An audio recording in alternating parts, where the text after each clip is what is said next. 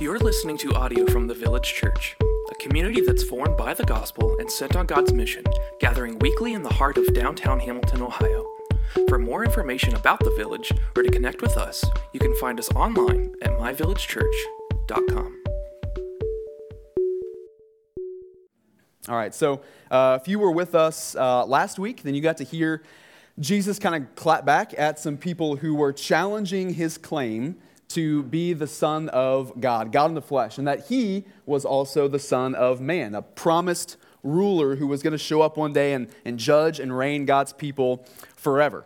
Uh, these folks weren't just skeptical of Jesus, but they were actually offended by who Jesus said that he was and by just the thought of him even being their king in the first place. So, using some lawyer language, uh, or if you're Michael Graham, lawyer language, um, Jesus defended himself by, by calling witness after witness to corroborate his claim to the throne. Uh, even going so far as to say that if they actually believed Moses, who was kind of like their number one hero at the time, then they would actually then believe what Jesus was saying about himself. But they were too busy kind of being their own little kings and, and trying to find life and a, a, list of laws and pats on the back from each other to really recognize not just a, a godly leader or ruler, but even God Himself. So that's kind of where we were last week. If you've seen uh, the, the great movie Black Panther uh, before, there's a, a, scene in that movie where uh, T'Challa, he's the, the rightful king of Wakanda, this, this country uh, that he's a part of, um, he has his kingship challenged by the leader of a rival clan who has a different god than him. This guy's name uh, is a big dude named Mbaku. Uh, and Mbaku does not think that T'Challa is fit to be king. He doesn't have what it takes. Uh, he's, he's soft, he scoffs at tradition.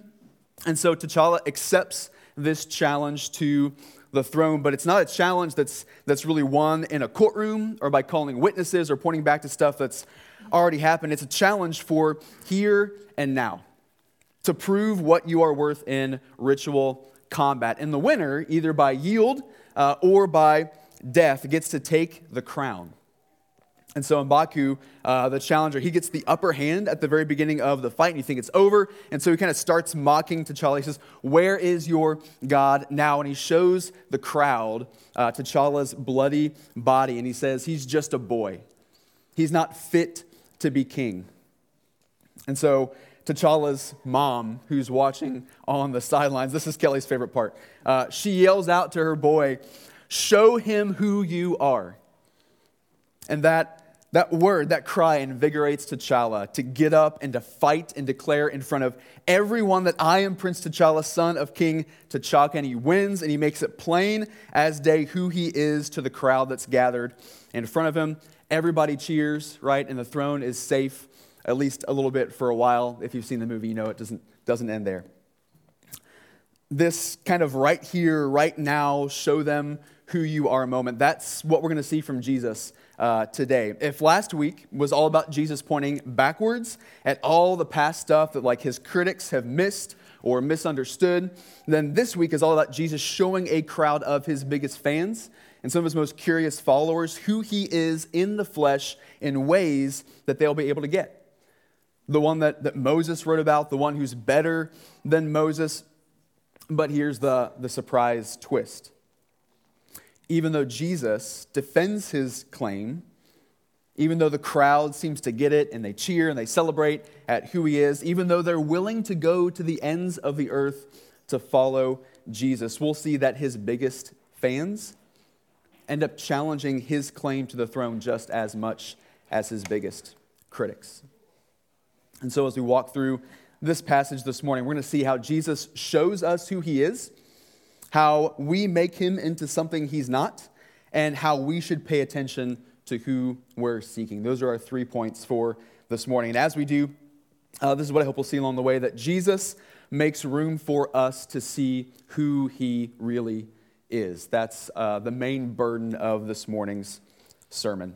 so, point number one Jesus shows us who he is. Read with me again John 6, 1 through 14. After this, Jesus went away to the other side of the Sea of Galilee, which is the Sea of Tiberias, and a large crowd was following him because they saw the signs that he was doing on the sick. Jesus went up on the mountain, and there he sat down with his disciples. Now, the Passover, the feast of the Jews, was at hand. Lifting up his eyes then and seeing that a large crowd was coming towards him, Jesus said to Philip, Where are we going to buy bread so that these people may eat? He said this to test him, for he himself knew what he would do. Philip answered, 200 denarii worth of bread would not be enough for each of them to get a little. One of his disciples, Andrew, Simon Peter's brother, said to him, There's a boy here who has five barley loaves and two fish, but what are they for so many? Jesus said, Have the people sit down. Now, there was much grass in the place, so the men sat down, about 5,000 in number. Jesus then took the loaves, and when he had given thanks, he distributed them to those who were seated. So also the fish, as much as they wanted. And when they had eaten their fill, he told his disciples, Gather up the leftover fragments that nothing may be lost. So they gathered them up and filled 12 baskets with fragments from the five barley loaves left by those who had eaten. When the people saw the sign that he had done, they said, This indeed is, the, this is indeed the prophet who is to come into the world. All right, so uh, before we hop into the meat of this stuff, I want you to kind of see how the pieces are moving on the board today. So there should be a slide. Uh, if you know the next one, it's a map, which I know might be super tiny for you. Uh, I hate trying to find maps of like this. It's just really tough. It's tiny and everything, but this is kind of gives you a picture of where we're at uh, today. It matters. There's lots of traveling, walking, sailing, climbing. Uh, there's some places that have like two different names, but they're the same thing, and you might be directionally challenged like me. Uh, and so you might find it helpful to actually see where they're going, uh, what they're crossing, what they're climbing, uh, all of that stuff. So Jesus was coming from Jerusalem at the bottom there, uh, and, and this is where he claimed to be God and got into an argument with uh, all the, the folks that were down there. And so uh, afterwards, Jesus went away. He went up, the big up arrow there, from Jerusalem to the other side of the Sea of Galilee. That body of water that's circled, that is the Sea uh, of Galilee or the Sea of Tiberias. It's the same thing. And then he, when he did that, he climbed up one of the mountains. There were kind of huge hills surrounding the, the sea there. And because people uh, in and around Jerusalem were seeing and hearing about how Jesus was healing the sick and all that stuff, a crowd formed and followed him all the way there. It's pretty crazy. So that's what that looks like. Now, look, I, I know that some of you are introverted, right? Some of you cannot wait to just like bolt out of the room after the benediction is read. I understand that. But how many of you have walked 75 miles went to the other side of a body of water, and then climbed a mountain to put some distance between you and a group of people. Like, that's somebody who gets energized by being by himself, probably, right? So that's what Jesus did, but not just to get away from folks. In fact, he, he probably did this knowing that he, he likely couldn't get away from this crowd. So he wanted to put himself in a place where he could let them know that he was more than just some bag of tricks he wanted to show them who he really was. This guy that Moses wrote about. So uh, here is Deuteronomy 18, 15 through 19. This is from. It should be up on the screens here. This is what Moses wrote about. This is what he said The Lord your God will raise up for you a prophet like me from among your own brothers. This is Moses talking. You must listen to him. This is what you requested from the Lord your God at Horeb Mount Sinai, on the day of the assembly when you said, Let us not continue to hear the voice of the Lord our God or see this great fire any longer, so that we won't die. Didn't want to hear from God personally, it was scary. Then the Lord said to me, They've spoken well. I will raise up for them a prophet like you from among their brothers. I'll put my words in his mouth, and he will tell them everything that I command him. I'll hold accountable whoever does not listen to my words that he speaks in my name.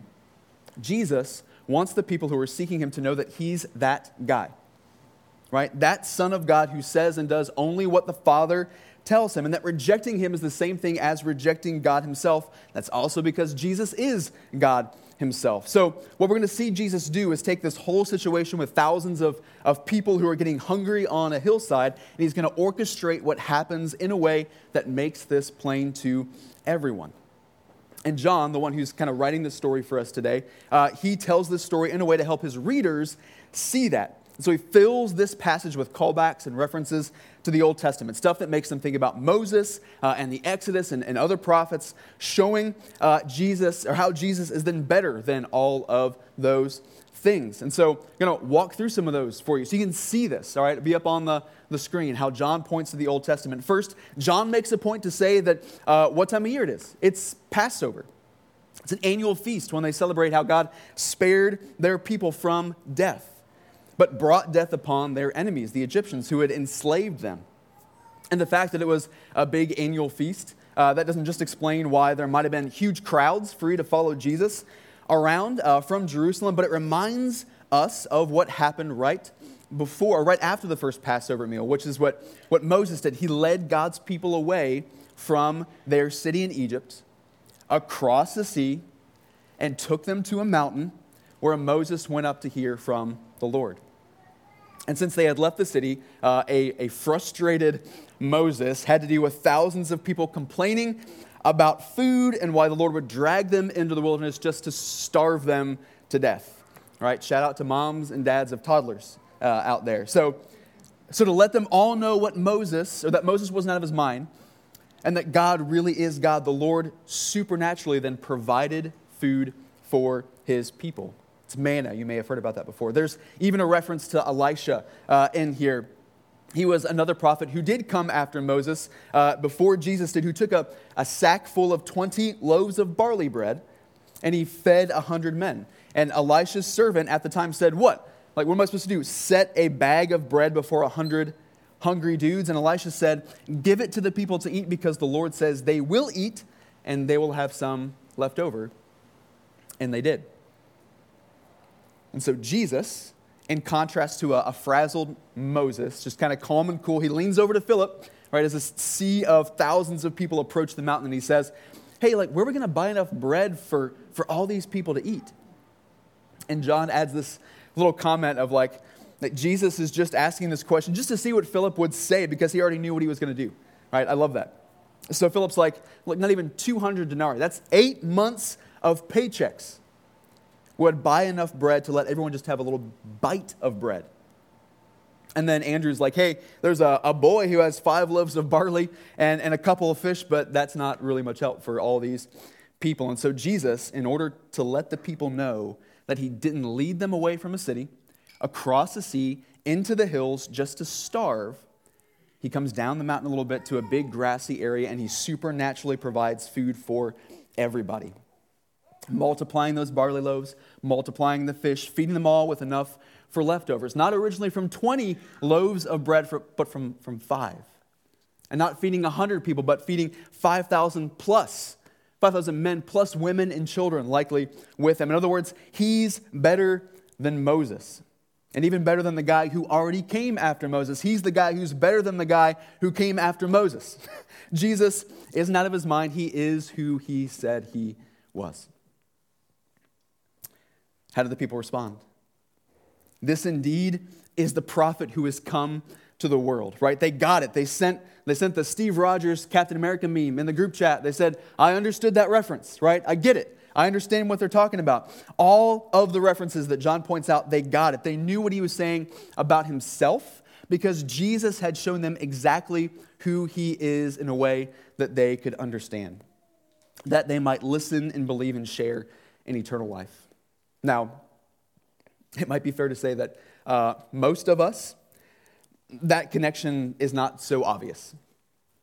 Right? A, a plain reading of the story might lead us to pick up on Jesus' power or his provision or his care, not just for folks' souls, but for their, uh, their empty bellies, right? Around dinner time. That's true. But if, but if that's all we take away from this, then we're not picking up what John is trying to put down. Some of you might even be like, what's a Moses? Like, what is a Moses? What is manna? What's it taste like? Why is everyone climbing mountains? And, and that's okay.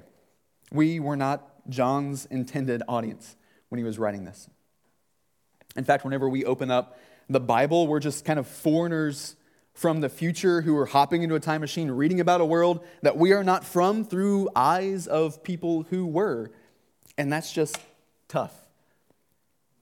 And some of us have been swimming in Scripture for a long time. Others of us are just getting started in that. Some of us are somewhere in the middle. Some of us may not even be Christians yet that are in this room yet.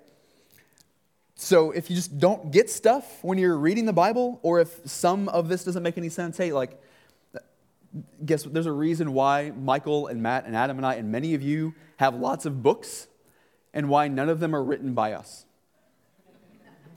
Because we have a lot to learn.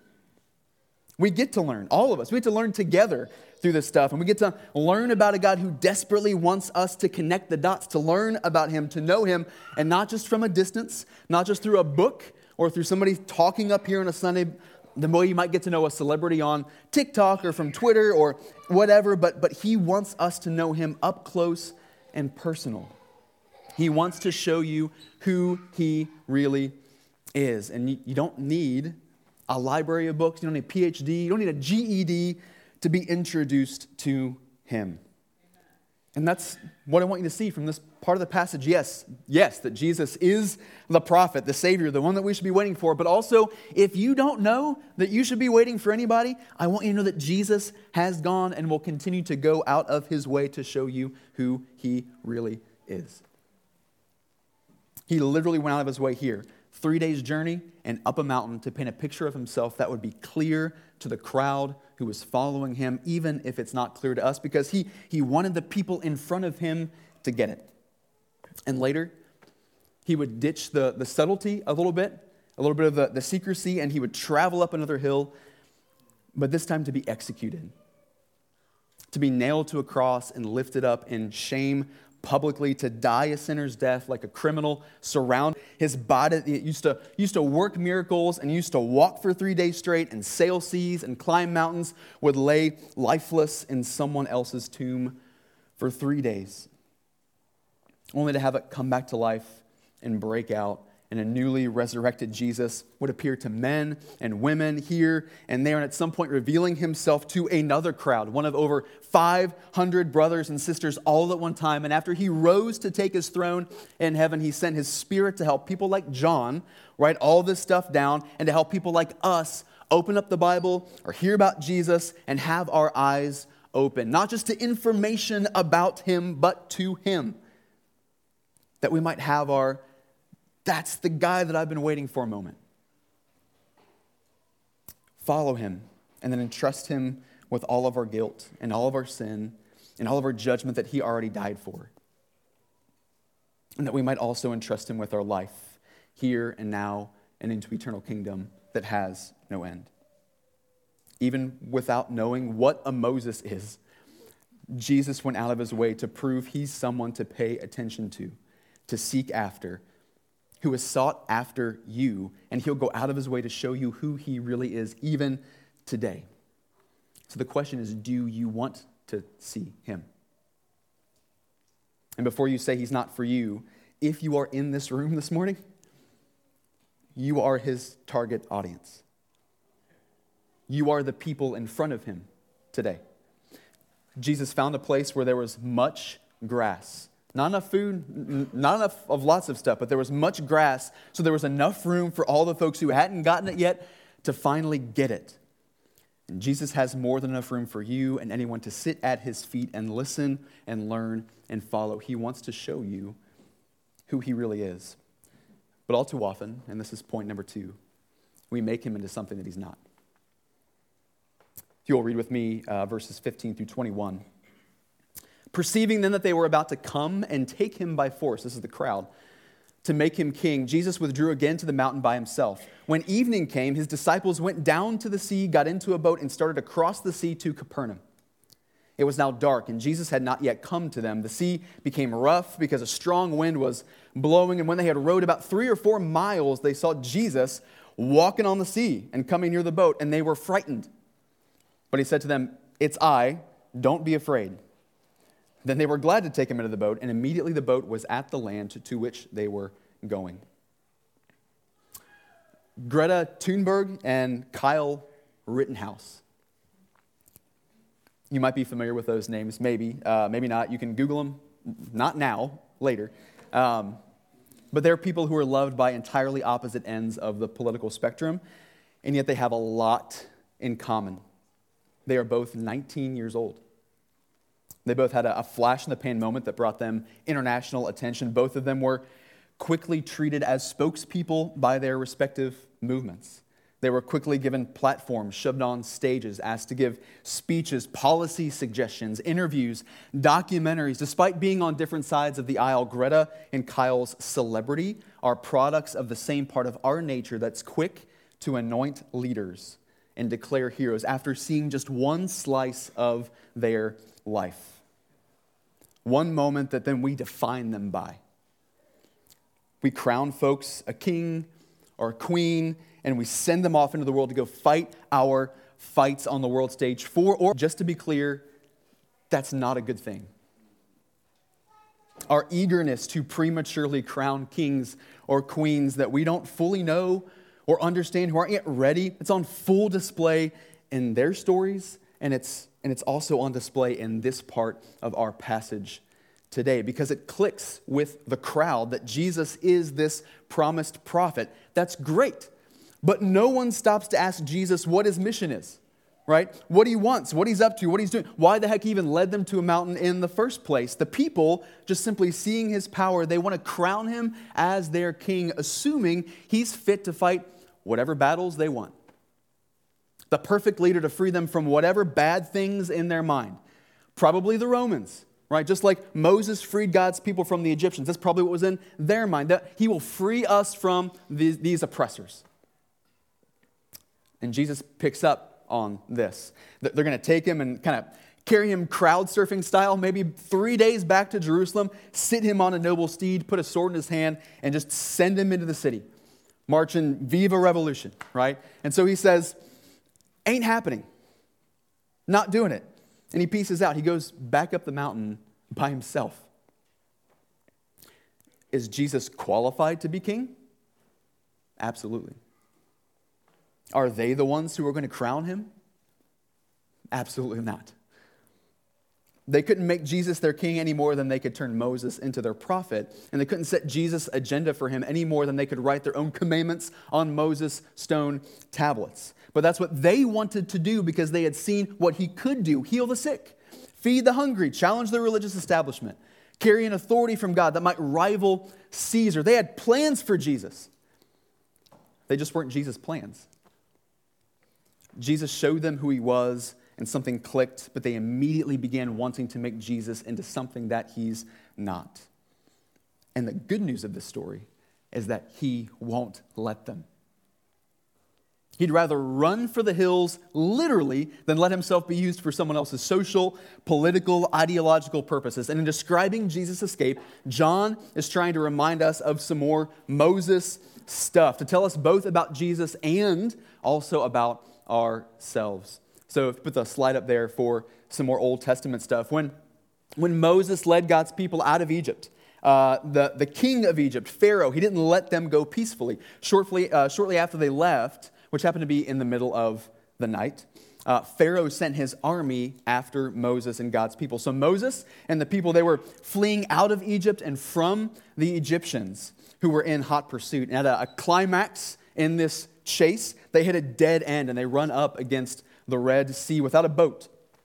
And so God commanded Moses to stretch out his staff in the air, and the sea parted like. And after everyone had made it across, Moses stretched out his staff again. And as the Egyptians were crossing it in hot pursuit, the sea then crashed back together and swallowed up all of their enemies. So it's not a coincidence here this morning that Jesus' escape with his people is also at night and across a tumultuous sea. Except in, instead of needing a staff and some dry ground to cross on, Jesus just, just tightens his sandals and just walks across the thing like it's nothing, right? Jesus had probably told his disciples to uh, head out uh, in the boat without him. We actually see him give his disciples those instructions in Mark 6 where the same event occurs. He feeds folks and then uh, crosses the sea together. So, uh, just so you know, the, the, disciples weren't ditching Jesus, all right? They weren't like having a home alone moment where they look in the boat and, like, oh, shoot, where's Jesus? Like, we left him back there. That wasn't happening. They were probably following Jesus' orders. But they probably weren't expecting him to be just strolling along the top of the water, right? I'll meet you there. They probably thought on the other side of the sea, not in the middle of the sea, right? And so they freak out like when they freak out because they see some figure out on the sea, Jesus says, Hey, it's I. Do not be afraid. Something the Lord says time and time again in the Old Testament, even, even hinting a little bit at God's name that the Lord revealed to Moses Yahweh, I am who I am. Right? It is I. Do not be afraid. And Jesus, after hopping in the boat, he gives them safe passage across the sea and away from the pursuing crowds. All of this isn't just about Jesus having authority over creation. He does, all right? He does, and we see that here, but, but it's a direct call back to Moses that we might see once again that Jesus is the better Moses. It's more evidence that shows us who he really is. Easy peasy, right? But here's the question if Jesus is Moses in this analogy, and if the disciples are God's people going across the sea, then who are the Egyptians? Who are the people they're running away from? It's not the Romans, it's the crowd. Not, not some like mustache twirling villains that are chasing them with chariots and horses and all that stuff who want to force them back into manual labor, but avid fans who loved him so dearly that they wanted to put him to work as a champion for their own purposes. While those two groups might seem very, very different from one another, they're exactly the same. They both want to own and exploit him for their own thing. And we often make Jesus into something that he's not. And it happens easily, sometimes with really, really good intentions. When you read this passage now and in the future, like, don't put yourself in the place of Jesus. Don't put yourself in the place of Philip or, or Andrew. You need to put yourself in the place of the crowd. One of the many faces who were all too eager to crown Jesus the king of our own pet issues. That sounds like something you would never do. Like you would never do that. It sounds so far off from you. Here's easily. First, it can happen when, when your first impression of Jesus remains as your only impression of Jesus. All right, so you, you never know him as anything other than what he seemed to you when you first met. All right, the crowds in John, they saw Jesus performing miracles, and so boom, right, he's here to make everything better right now right? Now go, Jesus, like do that stuff, whatever it is, make it better in whatever way that I have imagined you to do that. And so we take the first slice of Jesus and we think that we've got the whole pie in front of us. Because she literally wanted to give me a piece of pumpkin pie that she had gotten in one of the dining halls or whatever. Now, if her first impression of me never grew beyond that, she might think I actually like pumpkin pie. I did not like pumpkin pie. I liked her. That's what I wanted her to know from that. Similarly, while, while all of us meet Jesus without knowing much about him at first, like that's all of us, right? No one meets Jesus having known everything there is to know about him. I mean, we get to keep getting to know him. And if we don't, we might let our own assumptions do a lot of the heavy lifting. And we end up misunderstanding what he's like and what he's all about. Secondly, we can make Jesus into something he's not when our favorite thing about Jesus becomes the only thing about Jesus that matters to us. Uh, our family loves to build Lego sets together at Christmas. Uh, everyone gets a, a, Lego set. We spend Christmas Day building Lego together. Uh, but what inevitably happens is that the sets get taken apart, and, and all their kids have their favorite pieces from their sets or their favorite minifigures or whatever, and they all end up mixed and muddled together with other sets to make something else entirely, but with those favorite pieces. And this is what we do with Jesus when we act like he's just a combination of some really great personal qualities, right? Some just check boxes on a personality profile. And buffet style, we just kind of pick and choose our favorites and build a Jesus that's pretty lopsided. It's a mixed bag of bricks. And maybe Jesus legitimately changed you in a particularly powerful way. Maybe you're drawn towards, a. be careful that what we're drawn to isn't making us draw a picture of Jesus that's just an exaggerated caricature of him, that maximizes parts of Jesus and minimizes other parts of Jesus.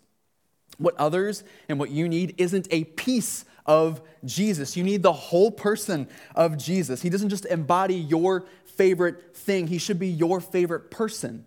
All of him, three dimensional, the whole kit and caboodle, unashamed. And lastly, and this might be in some ways the most applicable in our culture today, but we can make Jesus into something he's not when we saddle them up we send them in to fight our fights for us. There's a ton of stuff in the world and in the church that deserves pushback and needs correction, requires line drawn, lines drawn in the sand It's worthy of lending prophetic voices to and speaking out against, but sometimes we end up reducing Jesus down to a trump card that we can play to our hot button issues. So we use the red letters to shut down conversations instead of actually inviting folks, including ourselves, to be formed and sent by Him.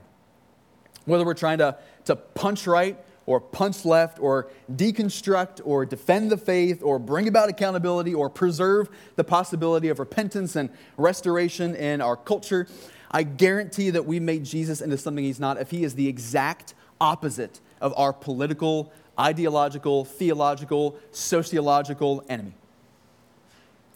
If you think the world's biggest problem is a lack of masculinity, the Jesus you always talk about might be the one soaked in blood with tattoos looking to pick a fight all the time, right? Or uh, if the world's biggest problem is a lack of compassion for the poor and powerless, then the Jesus you talk about might be preoccupied with coming against privilege and power and wealthy folks and all that stuff. If the Jesus that you call upon always looks like the good version of Superman compared to the exact opposite evil version of there's a good chance that you've let conflict and strife redefine Jesus for you. And folks, all this is so easy to do. We all do it. You do it. I do it. I want to dunk on people all the time on Twitter. All the time.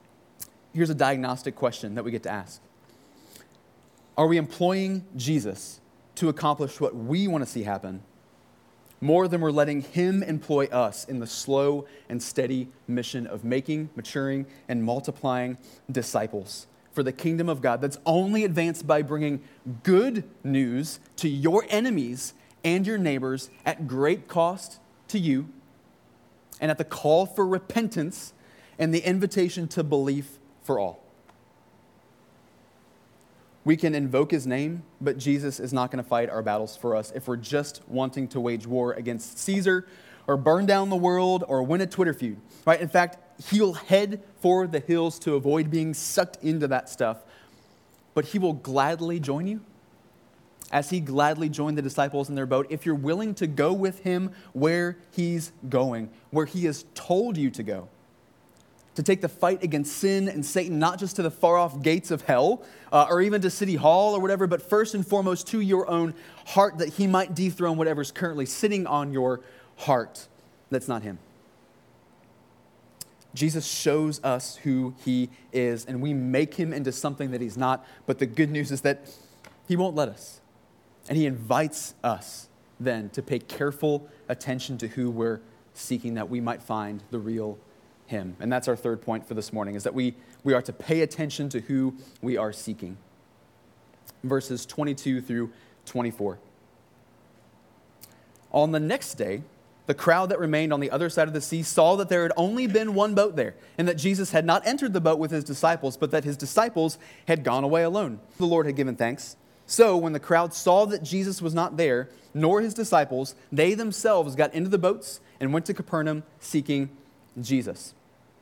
So you can throw the map back on there again. So Jesus and his disciples, they had snuck away in the middle of the night to cross the sea again those are really tiny arrows up at the top, but they like crossed a sea once to get to a mountain, and they cross a sea again to get to Capernaum, which is at the top kind of of that sea uh, up there. But the crowd's not giving up. Uh, th- these groupies were determined to find Jesus, kind of acting like some amateur detectives a bit to figure out where he was and where he could have gone.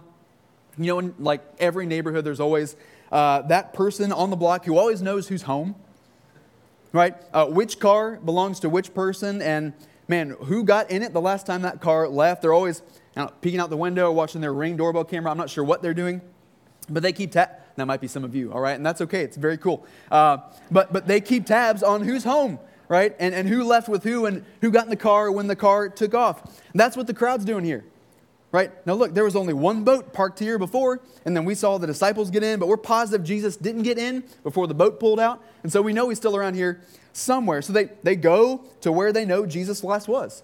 They, they investigated the hillside where he fed people looking for clues. Right? They're like, there's not even any breadcrumbs in here anywhere. The trail's cold. So as more people show up to look for Jesus, they all hop in their boats and they sail to Capernaum, and the, the chase is on. So let it be known These folks were genuinely seeking after Jesus. They were looking for clues. They were sifting through evidence. They were investing time and travel and all sorts of things, sacrificing stuff to find him. And yet, the Jesus that they were looking for was nowhere to be found because he didn't want to be found, because the Jesus they wanted him to be, what they wanted to make him into, was not the Jesus. Fast forward a bit. The crowds do end up catching up to Jesus. He will ride into Jerusalem one day to the cheers of the people. Hosanna, blessed is he who comes in the name of the Lord, the King of Israel. Like the crowds will arrested by them when he doesn't give the command to attack, but instead gives up his freedom and his life. They turn on him like that.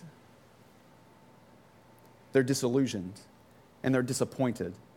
Not because Jesus wasn't really the prophet or the king that they needed, the one that, that Moses told them about, but because the real Jesus, who lived and taught and gave thanks and fed the multitude, the one who bled and died for them, wasn't the prophet or king they wanted. They wanted to make him into something that he wasn't, and when he wouldn't let him, they killed him. The only thing we ever crowned Jesus with was thorns. Folks, it's not enough to seek Jesus in some vague way. Lots of people seek Jesus. Which Jesus are you seeking?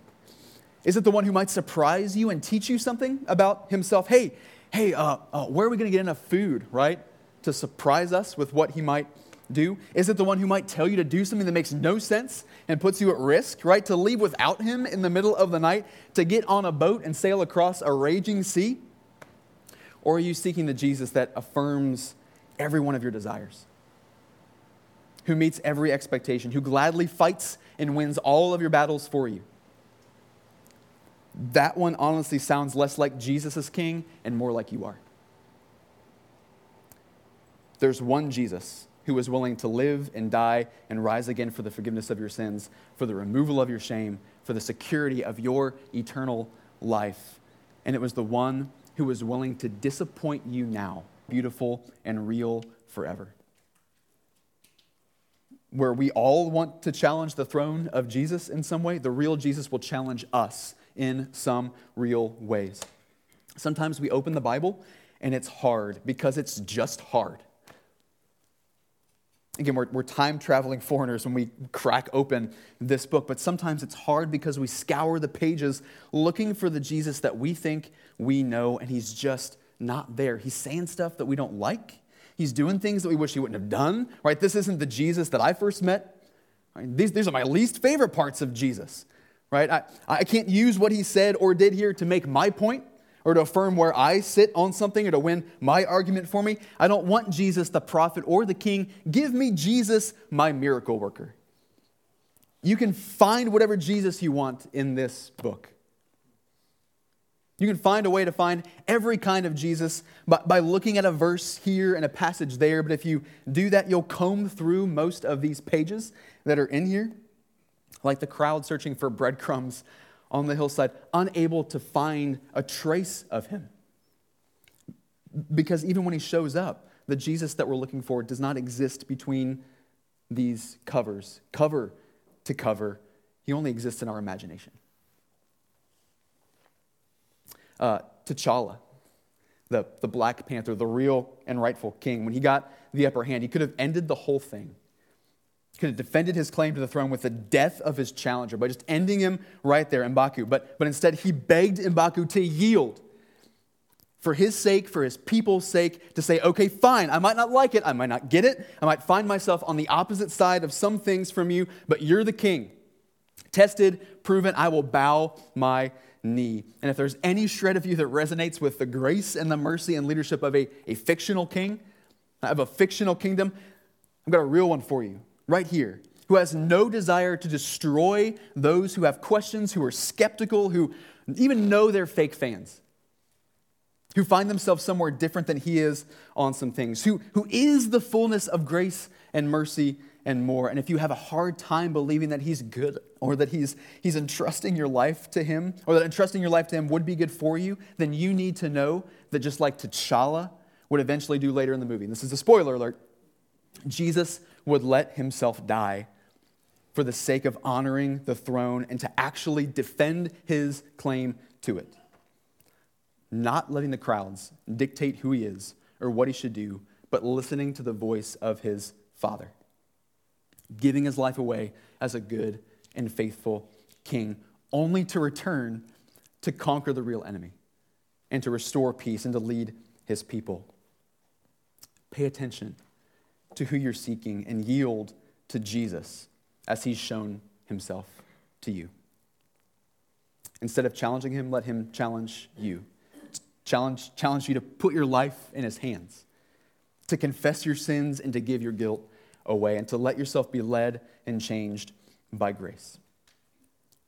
And so I'll, I'll leave you kind of where our, our focal passage leaves us. I've been on a cliffhanger a little bit. I have, have one question, I have one reminder, and I have one invitation for you all. The question is this Which Jesus are you seeking after today? Is it the one that you want to crown? Or is it the one who's already wearing one? The one who's made himself known, or the one that we've made up? The reminder is this uh, the one thing that there was plenty of before Jesus multiplied the bread and the fish was room. There was much grass, right? And every skeptic, every person that was just looking for a miracle worker, every last man and woman and child genuinely curious about this Jesus, no matter what they knew, no matter what their expectations were, they all had a place to sit at his feet because he wanted to show them who he really was. And that's true for you too. You who he really is, if you're willing to take him as he is and yield your life to him.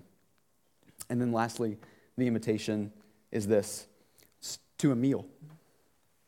It's symbolic, pointing to the fact that it was, it was by faith and a sacrifice that judgment and death passed over us. Um, Pastor Michael will hit on a bit of a meal motif next week uh, when he comes back, but suffice it to say that we all get to come together, not on a hillside, but around tables in this space today to partake in the same little wafer and juice, all of us together, that point to the fact that just like what one little boy had to offer was enough to feed thousands, the life and the death of one person is enough to cover the sins and sufferings of all who would believe. And so I invite you to the table in repentance and belief this morning. Band, you can come up here. This is communion. I said, there's a wafer and juice up here. If you're a believer in this room this morning, this is for you. And I would call you to, to sift your heart and ask the Lord what He would challenge you in. Is there something you need to make amends with? Do you need to repent of some sin, confess something? Make your heart clean and contrite before coming up here and getting to declare that you have peace with the Lord. You get to celebrate. You're part of this community because of what Jesus did for us here at this table. If you're not a believer this morning, you're not a Christian, uh, if you're not sure if you are, then this isn't for you, but we would love to talk with you. If you want to give your life to Jesus today, I would love to walk up here with you for the first time to take this. If you just want to sit and pray, then you can do that. You can stay at your seats. You can go over to the prayer bench over there if you would like. Um, there'll be a couple people over by uh, that red tree over there. Uh, I'll be back along the wall over there. If anyone has anything they want to talk about or pray about, I would love to pray uh, with you guys. Um, and lastly, you're welcome to sing and celebrate with the band as they continue to lead us in worship. If you would join me uh, in prayer. God, thank you for being a God who reveals himself to us, that you don't leave us in the dark you don't speak some language that we don't understand, but that you speak our language and you come to us in a way that we can get because you want us to know grace.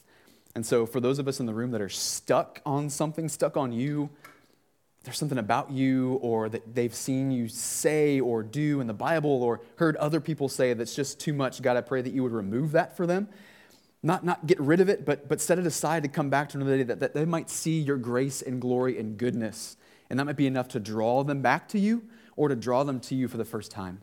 And God, help us to be a community that's willing to walk with people through those things. That we know this is tough and this is hard, but God, that you are worth it. And that more that, than, than we have sought after you, God, you sought after us first. Let us uh, be motivated by that, your pursuit of us. bring us to faith for the first time, bring us to faith in new ways today in the same Jesus who was king, is king, and will forever be king. And it's in his name that we pray. Amen.